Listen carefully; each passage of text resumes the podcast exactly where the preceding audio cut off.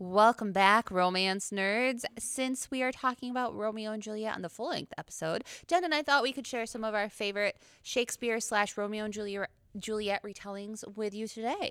To start with, I would like to recommend one that I think might pop into most fantasy readers' heads immediately when I say retelling of Romeo and Juliet is These Violent Delights by Chloe Gong, which is set in a historical kind of like magical realism Shanghai, and it's about two warring crime families, and there's a plague of bugs that comes. Bugs. Yes, we did talk about this in our YA episode last year with our intern Maddie. Um. It's really fun, and Chloe Gong is an amazing author who I cannot wait to see what her next book are like. Next books are like. This might be a little too on the nose, but I really love Romeo and or Juliet, a choosable path adventure by Ryan North.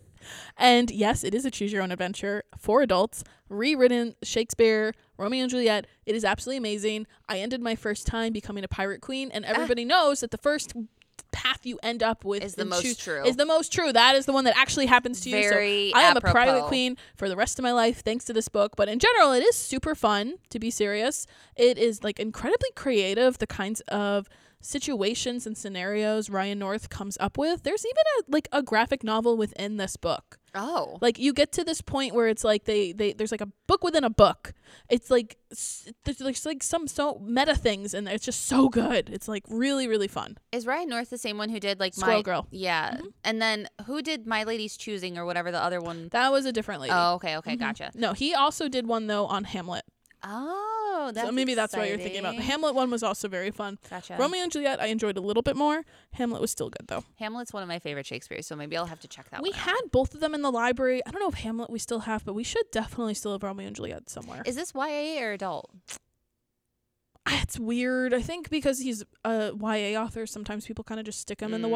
Mm, Gotcha. I wouldn't have put it in YA. Okay. Not because it's sexual or anything. It's just like I don't see teens grabbing it. okay. Maybe they would have. I don't know. Maybe it is technically YA, and I just uh, like a giant kid inside. So I'm mean- like, no, this has got to be adult. You're a child. I'm a grandma. Yes. It, it works. It works.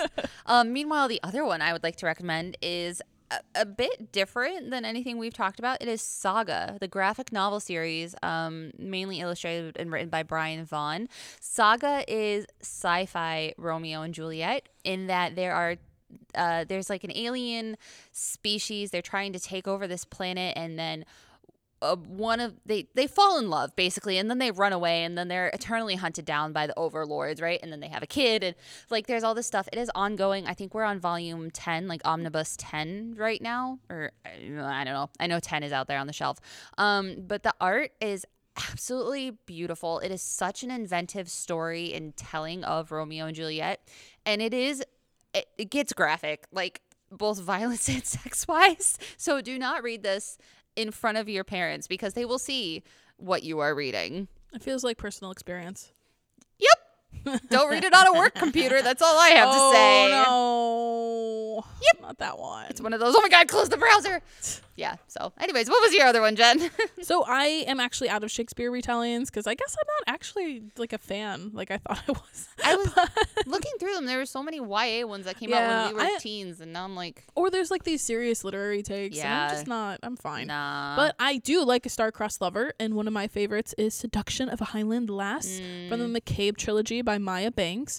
And Alaric McCabe is heading off to claim his new bride. Not married yet. I shouldn't say it that way. He is uh, going to get his fiance Mhm. when he suddenly gets attacked and wounded, and is nursed back to life by clan enemy Kaylee McDonald.